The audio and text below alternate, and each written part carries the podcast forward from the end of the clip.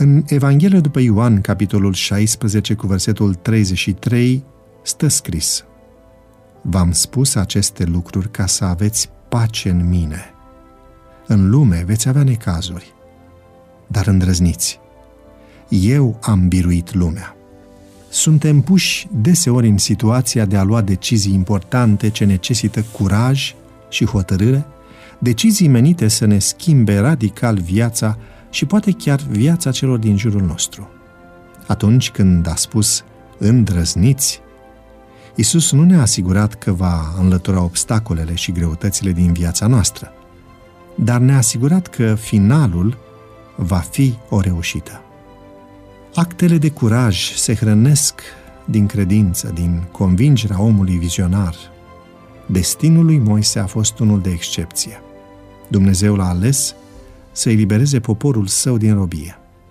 Începutul istoriei acestui om al credinței a fost scris cu mult curaj de câteva persoane care au ales să-i se opună faraonului pentru că aveau o viziune mai înaltă și principii imuabile. Deși în Israel s-au născut mai mulți copii de parte bărbătească, doar Amram și Iochebed au ales să acționeze împotriva decretului regal pentru că ei credeau într-un destin mai bun decât acela al robiei din Egipt. Maria, care era doar o copilă, a supravegheat coșulețul care plutea pe Nil și a vorbit cu încredere prințesei Egiptului, sugerându-i cea mai potrivită bonă. La vederea copilului lipsit de apărare, care plutea în derivă în apele periculoase, fica faraonului a simțit empatie pentru mama evreică ce și-a abandonat fiul pe apă cu credința că Dumnezeu îl va salva.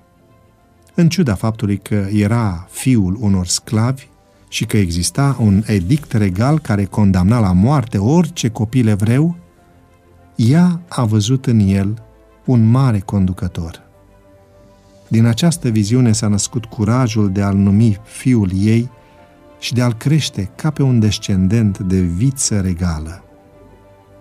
Astăzi, Domnul ne cere să fim curajoși și să ne lăsăm motivați de idealul său pentru noi, să ne însușim viziunea sa și să contribuim la salvarea acelora care plutesc în derivă în apele învolburate ale unei societăți care și-a pierdut reperele morale.